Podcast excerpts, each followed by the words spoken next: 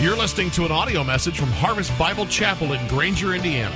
For more information, visit our website at harvestgranger.org. If you got your Bibles, I hope you do. I know you do. Turn to 1 John chapter 2, and we're going to be in the first six verses this morning. And Pastor Tyler did a fantastic job last week of bringing us a message from 1 John chapter 1. It only seemed appropriate to continue in this great letter from our friend John. But as you're turning there, you can put your finger in it. And uh, I just wanted to challenge you with a question as we start. I want you to ponder this thought, okay? Have you ever struggled with doubt? Have you ever doubted? And maybe more specifically, have you ever struggled with doubting your own salvation? I know that's like a heavy question, maybe, to start out today. But have you ever heard like a gospel message that just got to your heart?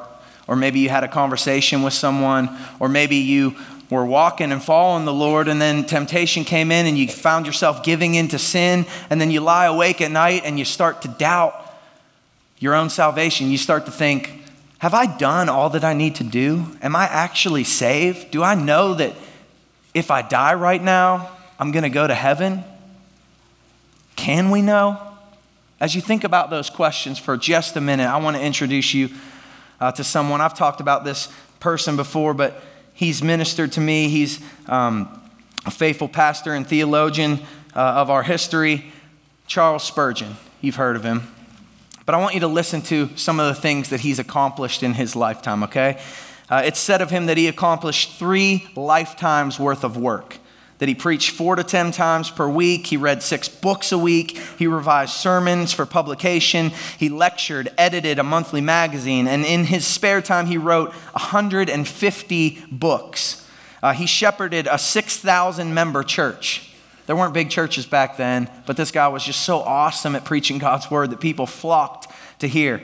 And it says that he knew every member by name. He was obviously a faithful pastor uh, to those in his flock. He directed a theological college. He ran an orphanage. He oversaw 66 Christian charities, not to mention he had a wife and kids, and it said that he never neglected them for the sake of ministry.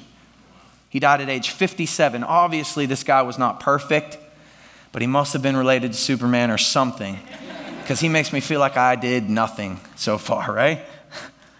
But did you know this about Charles Spurgeon? He actually doubted his own salvation at times. He found himself in deep depression at times, wondering if he was even a child of God. Maybe the Lord just commissioned him to preach so others could become children of God, and he himself wasn't one. Doesn't that just sound absurd? And yet, that is what doubt can do to the finite human being, right? It was recorded in his journal this statement It seems to me that doubt is worse than trial. I would sooner suffer any affliction, and we know that he went through some tough times. He lost children at young ages, uh, he suffered with diseases and sickness, but he would rather suffer any of that affliction than be left to question the gospel or his own interest in it. And if a guy like Charles Spurgeon could struggle with doubt and the assurance of his faith, I wouldn't be very surprised if some people here today struggle with the same thing. I think if we could see into the thoughts of people in our church and hear the conversations surrounding salvation among husbands and wives and children and parents, the results of those that we consider strong Christians who struggle with knowing they are saved would be somewhat shocking to us.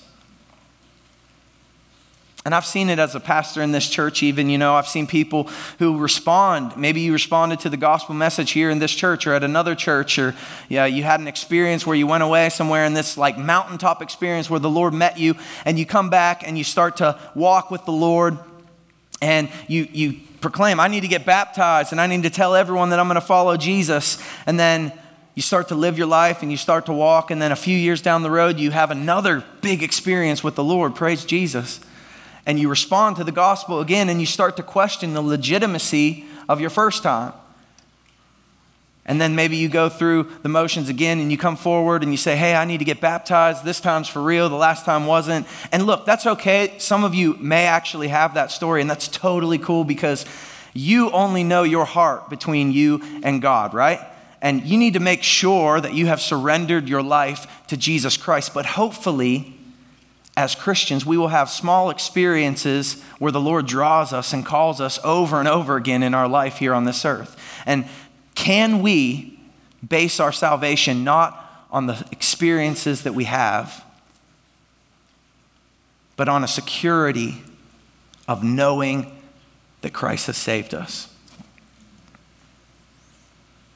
The title of today's message is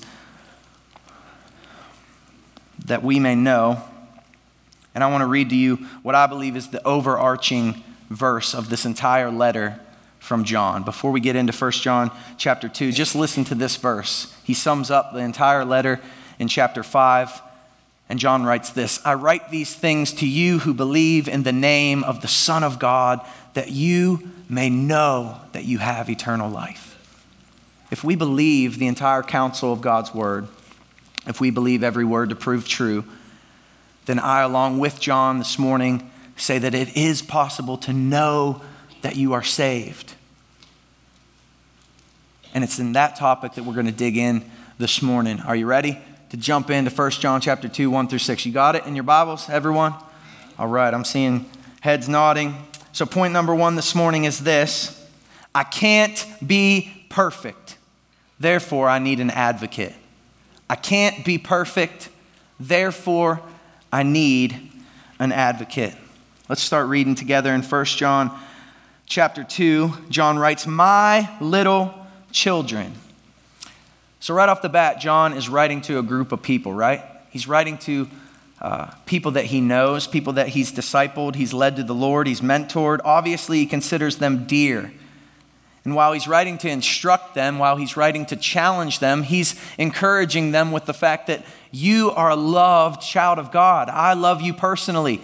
And not only that, but as I instruct you and as I challenge you, would you lean in with childlike faith? Well, look, I might not be your spiritual father here this morning, but I believe that to be true. As a pastor in this church, I want you to know that you are loved here today. And as God speaks some instruction over our lives, I want to encourage you to lean in with childlike faith. What might the Lord want to say to us today? It's His word, right? And he goes on, he says, My little children, I am writing these things to you so that you may not sin. say, what? He's writing these things so that we may not sin. Now, if I'm writing to a bunch of sinners, and I'm going to give them some instruction, I'm going to give them a challenge, don't you think there's a better way to start this out than saying, I'm writing this so you don't sin? I think John knows, like, everybody in the room has probably sinned.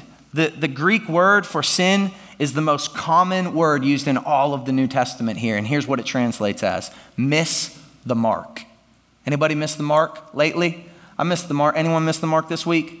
Anybody miss the mark on the way to church this morning? Bringing the children to church is a test of your sanctification every single week. The Lord knew I couldn't handle that, so He made me a pastor and gave me an awesome wife who got the kids here. Good job, babe. but John here, more than him saying, Look, he, he probably knows that everybody has sinned who's reading this letter, but more than that, he's setting up a legal situation regarding the believer and the standard that God has for the entire world.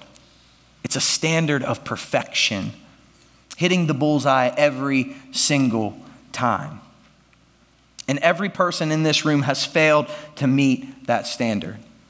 The bad news for us is when we stand before the judge of the universe one day, it's not going to be very hard to tell if we're guilty or innocent, right? All of us will stand before the judge of the universe, and the standard of perfection will be on display. And when he asks if we've missed the mark, all of us can honestly say, yeah, we have at times. But John goes on to write, thankfully. He says, But if anyone does sin, whew, but if anyone does sin, we have an advocate with the Father, Jesus Christ, the righteous. So there should be a big sigh of relief there, right? But if anyone does sin, one of the best but statements in all of the Bible, right? And, and the language in this statement can basically be translated when you sin, because there's a strong probability that you as a person are going to sin. But guess what? Here, here's some encouragement for you today. Your assurance of salvation is not dependent upon your perfection. Your assurance of salvation is not dependent upon your perfection. And John says, You can have hope even if you do sin. The probability is there that you will, but we can have hope because we have an advocate with the Father who is Jesus Christ the righteous. That term advocate is, again, a legal term, and, and, Paul, and John's continuing with this uh, courtroom drama kind of thing he's got going on. A, a, a, an advocate is a champion, it's a supporter, a backer, a spokesperson. It's one who comes alongside to help. That's how it translates from this passage. Uh, a remarkable lawyer with exceptional success would wear the term advocate as an honor. It's an honor to be somebody's advocate and represent someone. I think it's cool like that he's using this courtroom drama. We as a culture love the courtroom drama, right? Like there's so many different versions of law and order out there. I wouldn't be able to keep them straight. My personal favorite is Blue Bloods. I like Blue Bloods. Something about uh, I can't remember his name. Tom Selleck's mustache. It's awesome, right? it's a great show. But when I was a kid, like I would be flicking through the channels as a, as a young child, and, and like there's never anything good on TV in the afternoon, and I would come across Judge Judy. Anybody remember Judge Judy? I thought she was old back then, and I'm told that she's still in business. Like, that's crazy. And, and I would watch these courtroom dramas. There's so many of them. And I would watch Judge Judy, and, and you know, you have these people trying to plead their case, and some are doing a really bad job at it. And uh, Judge Judy, like, puts them in place, and he, she gives a verdict and all of this stuff. And I don't know what's really going on there, but it was just so entertaining to watch, right? So we love this whole thing, this courtroom drama stuff. And I think there's probably going to be some judges in heaven I think there's going to be some God fearing lawyers in heaven. But while there are many lawyers in heaven, there's only one practicing attorney that will be in heaven. And he is the son of the judge of the universe. He's perfect. He's never sinned. He's favored. He stayed in the family business practicing law, so he's got that going for him, right?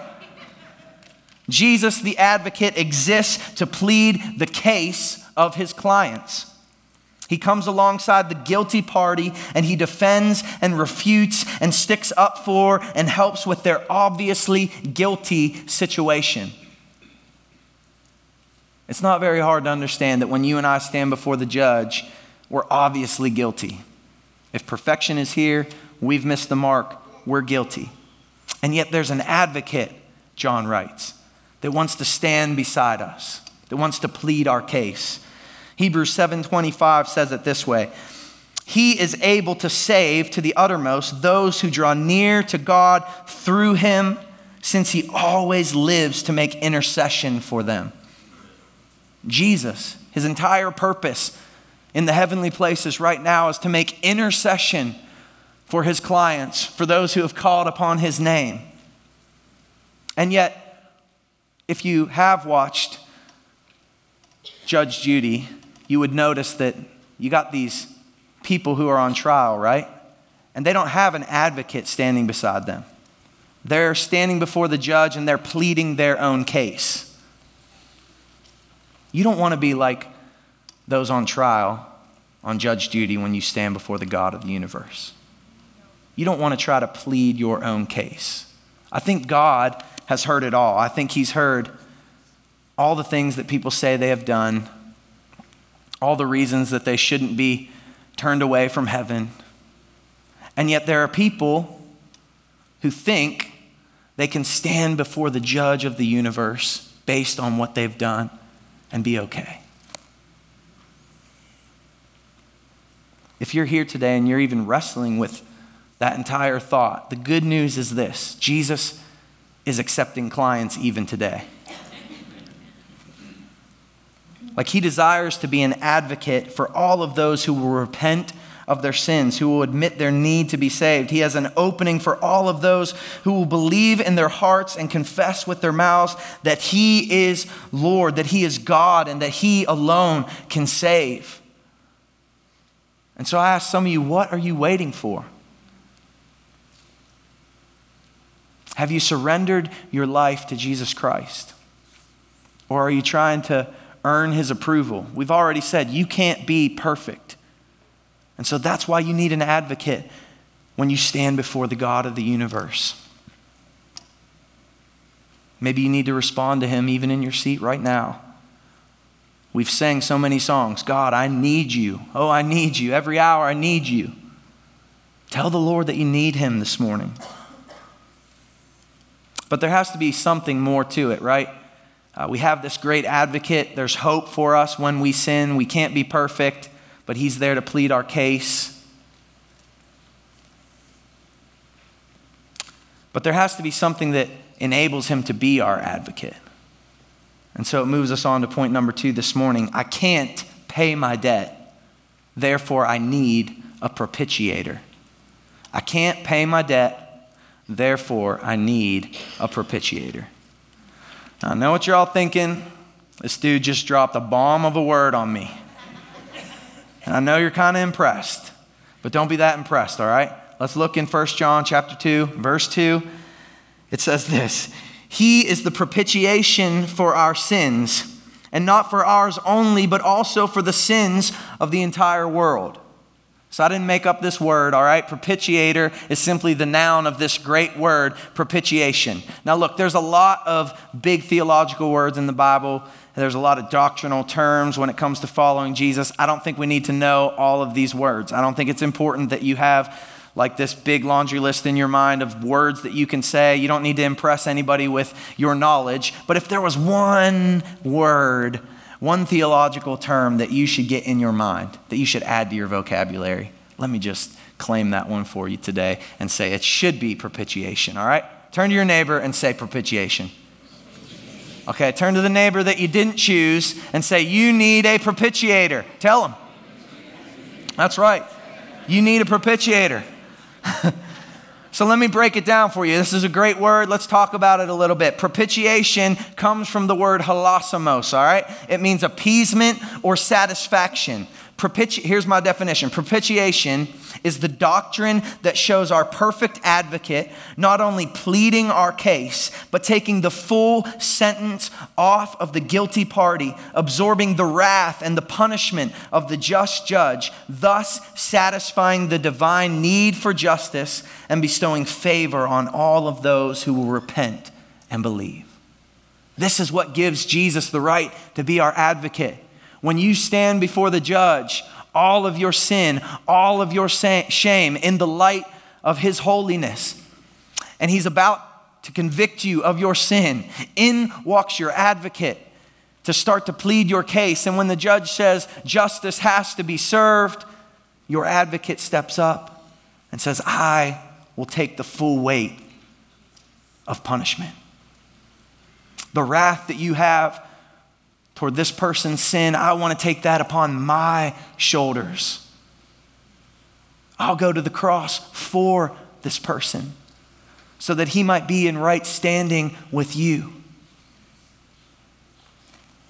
The glory of the gospel. Propitiation is an awesome word, but let's pull it apart a little more. There's propitiation is actually a twofold word. There's two layers to propitiation, all right? The first layer is God's wrath is satisfied. I think we get this part probably the best, but let's break it down a little bit. God's wrath is satisfied. There must be a punishment for sin because there must be justice. What kind of God would we serve if he didn't act in justice, if he didn't deal with sin? And people say, a compassionate God, a loving God, a forgiving God. Absolutely, but think about this situation. Think about one of the most heinous crimes you can think of from these shows that we watch, right? Let's say a serial killer's loose in Granger and a dozen or more people end up dead. And they find the serial killer and they put him on trial and he stands before the judge and the judge says, I know you've done a lot of stuff. You're obviously pretty guilty. and you're a sick guy, but I'm going to let you off. And uh, have a good day. You're scot free. Every, like, everybody in this room would be outraged at the fact that a judge would do that, that, that justice wasn't served, right? And yet, that's not what happened before the God of the universe. The God of the universe didn't let us off scot free. Justice had to be served, and that's where our divine advocate stepped in, right? And Jesus said, I will take the wrath and the punishment. I will appease the justice that needs to happen. Jesus absorbed the full wrath and justice of God towards sin. His death satisfied the demands of God's justice and appeased his wrath against believers' sin. Praise God. And yet there's a second layer to this great word, propitiation, all right? The first one, God's wrath is satisfied. The second layer is God's favor is given. God's favor is given. The prefix pro in the word propitiation means for, which shows that propitiation brings about a change in God's attitude, okay? Through propitiation, no longer is God at enmity with us, but He's actually for us. Isn't that awesome? God went from being our enemy to being for us through propitiation. This is why we get to say and sing of his other attributes. This is why we get to call God a merciful God, a compassionate God, a loving God, a forgiving God. This is why we can sing, You're a good, good Father. You're perfect in all of your ways. Because not only was his wrath appeased through his son Jesus Christ, but we've been invited in to his love and his grace through Jesus. Propitiation restores our fellowship with God so we are no longer his enemy, but his friend and his child. So let's say you got a speeding ticket or a parking ticket. You were going too fast, policeman pulls you over, you broke the law, he writes you a ticket, and uh, you have to go down to the police bureau and pay that ticket, right? So we kind of get propitiation from a sense that we have a debt and we got to go pay this debt. So we go down uh, to the police bureau, we pay our debt, we satisfy the debt that's against us, right? But you're not receiving a whole lot of love from the other side of that counter, right? Like those people are not very, they're not like sending you out of there with flowers and kisses and blessings when you go to pay your ticket. Usually they're slightly annoyed that they had to lift their eyes off of whatever they were doing so they could attend to your business, right? So, so we don't get propitiation very often, and yet here's Jesus. Not only did he pay our debt for us, but he's blessed us by inviting us into the family of God. We were an enemy, and now we're an heir to his throne. You're an orphan child without Jesus, and yet God calls you a child of the Most High God. He adopts you into His family. The Lord desires to bestow blessing on all of those who will call upon the name of Jesus Christ. And John continues in verse 2 He's the propitiation for our sin, not for ours only, but also for the sins of the world. I think John's making it clear to his readers that this incredible truth goes far beyond them. Like, may we not think that we're so special that this only applies to you and I. Like, God died so that many would turn their lives over to Jesus Christ. This goes to the uttermost parts of the world, to the Jew, to the Greek, to the Gentile. All of this is such good news. And so, was his propitiation, was his sacrifice at the cross on that day, did it save the entire world? No. See, this is where we have to take the entire account of God's scripture into play. This is where we get to open God's word to passages that we know so well. John 3:16, for God so loved the world that whoever believes in him should not perish but have eternal life. Have you believed in Jesus? Have you confessed your need for Jesus? For only those who have given their lives over to him will have eternal life. 2 Corinthians 5:17 If anyone is in Christ, he is a new creation. The old is gone and the new is come. You have to be in Christ this morning. You got to be in Christ for the new life to come. Romans 8:39 says, "Nothing can separate us from the love of God in Christ Jesus our Lord." If that's not a verse about Christian assurance, I don't know what is. Nothing can separate us. Not trial, not tribulation, not doubt, not fear, not depression, not the inability to pay your own debt or be perfect.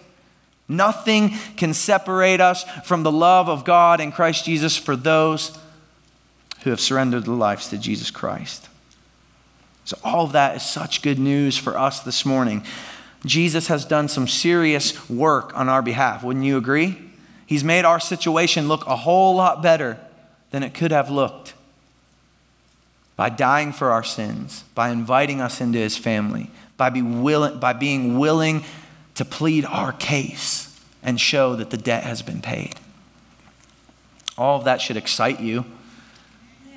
It should show you all that Christ has done for you regarding your salvation. It's almost as if you don't have responsibility in the matter, right? God did so much. Jesus did so much. What do I have to do? You got to do something. And so John starts to shift the responsibility off of Jesus and onto the believer now, okay? Let's read. Uh, actually, let me give you point number three. It's this I can have assurance. I can have assurance. Therefore, I abide by his word. I can have assurance. Therefore, I abide by his word. Let's read together 1 John chapter 2. Read the rest of the section starting in verse 3. And by this we know there's that word know. That we have come to know him if we keep his commandments. Whoever says, I know him, but does not keep his commandments is a liar, and the truth is not in him. But whoever keeps his word, in him truly the love of God is perfected. By this we may know that we are in him. Whoever says he abides in him ought to walk in the same way in which he walked. And so John starts by this we know. John's about to give us the peace that encourages our, our assurance. Did you catch that? He's going to give us the peace that encourages our assurance of salvation. Not the peace that secures our salvation, but the peace that verifies our salvation, right? So he says, By this we know that we have come to know him. That we have come to know him. This statement looks back on the past action of surrendering one's life to Jesus Christ, and its result is continuing in the future. You, at one point in your life, if you're a follower of Jesus, you made a cognitive decision to follow him, to surrender your life to him, to make him the Lord of your life. You should remember that day. You should remember that time. And and John saying, at that time, you've been justified. You've been called a child of God, and your sanctification, your salvation, your ticket to heaven is secure in the surrender of your heart to Jesus. But he doesn't stop there. He wants to encourage our assurance of that decision that we've already made. By this we know that we have come to know him if we keep his commandments. I think this is where doubt and fear and discouragement can start to creep into our thoughts regarding our salvation. Because we're finite human beings, right? Uh, it's easy to start to doubt, it's easy to start to fear when it comes to our own obedience. This is not meant to be a weight of depression hanging on your shoulders this morning. We've already established that you're going to miss the mark at times in your life. We don't obey to earn his approval or forgiveness. We can't do that. But we obey because our desire is to honor him after all he has done for us. We don't obey to get saved, we obey because we're saved. It's, it, it can be confusing. There's other churches, there's other beliefs, there's systems of belief that deny the entire concept of the assurance of salvation. Like they believe that salvation is a joint effort that God might do his job, but the person might not do their job. That you can't actually know where you're heading until you get to the afterlife. Like, doesn't that just sound like a stressful way to walk out faith? And walk through this life? God forbid that we wouldn't cross a T or dot an I if our entire future hangs on our ability to perform a certain way. Whew. That's just not the gospel. Absolutely, we obey, but our obedience is only a result of our salvation and it's an encouragement to our assurance. It's our life testifying about what Jesus has done for us at the cross. That's why we obey. And John goes on in verse 4 and he gives us kind of the negative statement. We saw this last week when Tyler was preaching on 1 John 1. John gives us like the positive and then the negative scenario. And so uh, those who know God will obey his commands. And then in verse 4, whoever says, I know him, but does not keep his commandments is a liar, and the truth is not in him. I think John wants us to know that these people actually exist. You know, that passage, that verse is pretty simple. You can't claim to know God and live in disobedience. You can't claim to know God and live your own way. And he uses some strong language in that verse, right? He calls these people liars. Think about lying for a minute. Those people, not only are they lying to the God of the universe, not only are they lying to those around them or lying to others, but when you tell a lie, right, and then you're questioned on the truth, you might tell another lie and you get yourself down this road of lying, and before long, you don't even know what the truth is. You start to deceive yourself, you start to believe your own lies. These people have deceived themselves into thinking they can stand before God based on their performance rather than Christ's propitiation. These people should be concerned, but they're not concerned because their desire is not to please God, because their dead hearts have denied the need for a Savior. We've already said you can't do this on your own. You can't pay the debt. You need a Savior who is Jesus. And He's giving us an invitation all throughout the Bible to repent of our sins and to follow Him. And John goes on in verse 5 But whoever keeps his word, in him truly the love of God is perfected. By this we may know that we are in him. Whoever says he abides in him ought to walk in the same way in which he walked. So the love of God can be perfected in those who know God. I want that. The love of God that he's talking about here is not the love that we'll experience whenever we get to heaven one day. He's specifically talking about uh, the love that was a, the accomplished love that took place at the cross of Jesus Christ, the love that reconciled your soul to the God of the universe. It's in this perfect love that your desires can shift off of yourself and on to Jesus Christ.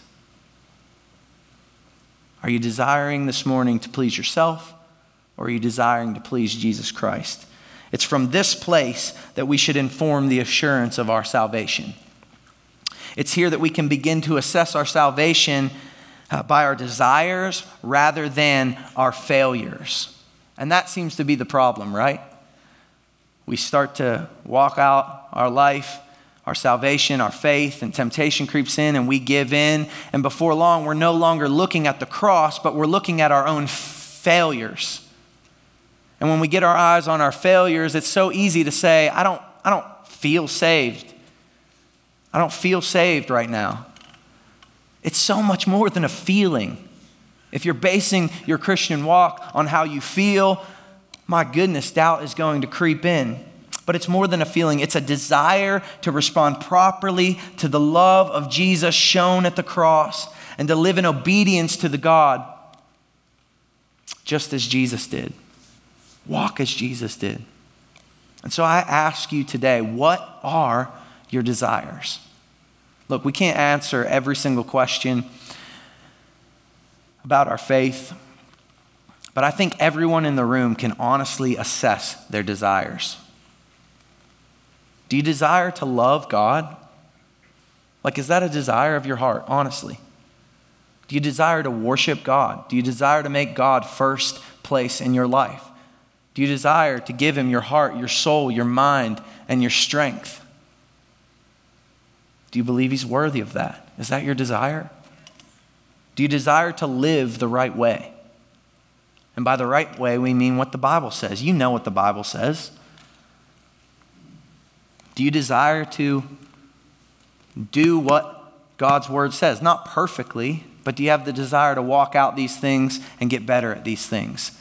Or do you think, eh, it's my way or the highway? You know, I can talk the talk. I don't necessarily need to walk the walk. My situation's different than everybody else's situation. Are your desires to live how you want to live or to live how God wants you to live? That's a great indicator. That could be a great encouragement to your faith. It could be a great discouragement to your faith this morning if you don't have the desire to live for Him. Do you see increasing fruit in your life? Man, increasing fruit in your life, that's a great way uh, to encourage the assurance of your salvation. There's people in this room who have been saved for 30 years, 40 years, and some of those people, I guarantee you, would tell you that they have not arrived. Some of those people would tell you, the Lord's still showing me things that I need to die to. There's, the Lord's still showing me ways that I can walk more like Jesus Christ, but certainly they're a lot further along than they were 30 years ago, 40 years ago. Every person in this room should see increasing fruit in their lives. You're not where you want to be, but hopefully you're not where you were, right? You've heard that statement. You're not where you, I'm not where I want to be, not where I ought to be, but I'm certainly not where I was. Like, praise Jesus that His Spirit could help us with that. And so, what are your desires this morning? Is it to follow Jesus? Is it to honor Him based on His word? Is it to live for Him? You can think about that. I wanted to read you a story, tell you a story. Lean into this if you would. But in songwriting history, there was this extraordinary woman by the name of Fanny B. Crosby. Awesome name, right? Fanny B. Perhaps you've heard of her. She penned over 8,000 gospel hymn texts that she drew out of her own faith and love for the gospel. Love that. Fanny was blind from six years old and was quoted near the time of her death saying, I am lucky to have been blind my entire life because when I reach heaven, the first face my eyes will see is the beautiful face of my Savior Jesus. Talk about assurance of salvation. Having faced the trial, the hardship of blindness her entire life, and yet she had the hope that when her eyes were opened, she would, in fact, see Jesus. But in 1873, Fanny traveled to a friend by the name of Phoebe Knapp's home, and because she was having a pipe organ installed in her home, she got there, the pipe organ wasn't yet installed, but Phoebe, as she usually did, sat down at a piano and she began playing a new melody that had recently come to her. After playing, she turned to Fanny and asked, What does the melody say to you? Fanny got down on her knees and she began to pray and she began to listen to God.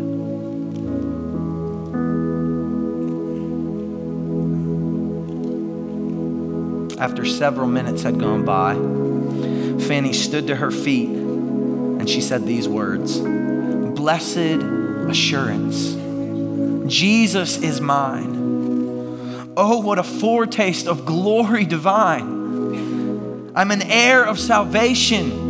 I'm purchased by God.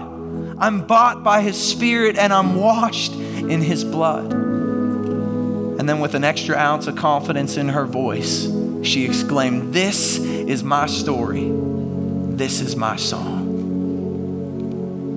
That great expression of our faith became one of the most popular hymns in all of history. It's been rearranged, it's been recomposed, it's been sung over and over again in countless churches throughout history. Why? Because nothing is sweeter than knowing. Nothing is sweeter than knowing that when you've reached the end of this life, eternity waits for you Jesus waits for you. It's like a small taste of heaven. And just think about how much turmoil we face when we doubt, right? It's awful. It's like hell on earth, the opposite of what this hymn says. And yet, along with Miss Fanny, along with John, I believe it's possible to know. To say with confidence that this is my story. So I'm going to invite all you to stand this morning. Listen, I don't know everyone's story in this room, but I don't have to think very hard to think that some of you struggle with doubt. Some of you struggle with doubting your own salvation, and uh, that's okay. A lot of us have. You want to come forward at the end of the service or even right now during this song and just get some questions answered or maybe just pray through a situation, please do that. Our pastors, our elders would love to do that with you. Uh, there is one reason to doubt today. And some of you are doubting because you're actually not saved. Some of you haven't yet surrendered your life to Jesus Christ. Some of you haven't laid down your own way. And some of you are trying to earn the approval of God by the good things that you do. Let me just encourage you that you need Jesus the advocate. And, and the invitation to follow him, it's not that hard. You just got to come, lay your life down, express to the Lord that you need him, repent of your sins, and follow him. There's pastors, elders up here who would be glad to pray with you, to walk you through the plan of salvation, to answer any questions you might have. Please come even now as we sing but for everyone in the room who can claim this as their story this morning, would you lift your voice with this great hymn? Come on.